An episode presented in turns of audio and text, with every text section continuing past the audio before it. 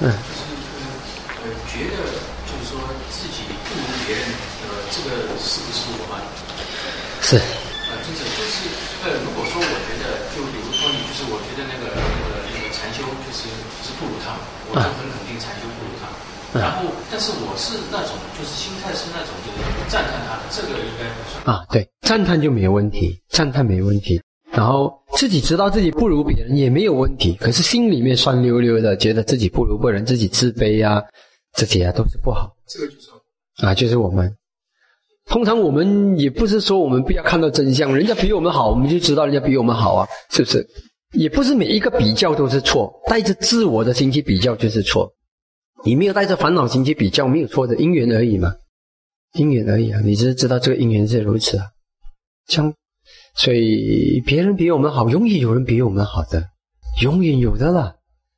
你不能够接受别人比你好，你就行了，永远有苦的。总是有人比我们好，也因为有人比我们好，然后呢，我们才能够学习，也更能够累积更好的学习。然后我们的那一个那个喜无量心，喜无量心其实要克服的就是妒忌，当你的喜无量心才有可能圆满。没有人比我们好，我们就没有办法圆满喜无量心。永远每个人都在我们的后头，那你的喜无量心，这个功德怎么来？怎么累积？每一尊佛之前都有别的佛走走在前头，就是这样。对，这个我们给我们苦了。在什么样的情况下才会造成诽谤？你明知道不是，然后你去讲，讲到他是，那就是诽谤。那如果是不小心讲错，也是有些时候有那种诽谤的效果，自己不是有意的。那就快快去忏悔。可是如果是存心诽谤啊，那个真是那个更加要忏悔，那个危险。嗯，存心诽谤。听到吗？或者是一定要用语言或者身体表达？其实呢，我们巴利里面的比丘呢，哇加，就是你要找一个人讲这样。然后，当然，如果只是你自己对着那个窗外。你自己讲啊，他某某人很坏，怎么讲？这个可能没有完成诽谤了，因为他的名誉也没有受损，他也没有什么，只是心里面起的那种不好的念头，那个只是纯粹是业。可是如果真的讲出来，有人听到了，那可能就完成了口业跟业连贯，这样。就是如果说你自己讲的话，有被人听到，那应该也是。啊，那我就不知道了，那就另一个层次了。啊，那可能那个也不好了，讲了。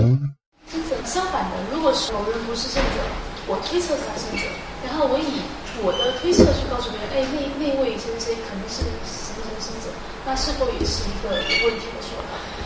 没有什么损害啦，人家不是圣者，你想象成圣者，想高一点，没有什么损害，只是呢有一种危险，就是他本来没有这么高，你把他讲成这么高，人家就期待他有这么好的表现，结果他没有。然后让人家的信心无端端的粉碎，那也不好。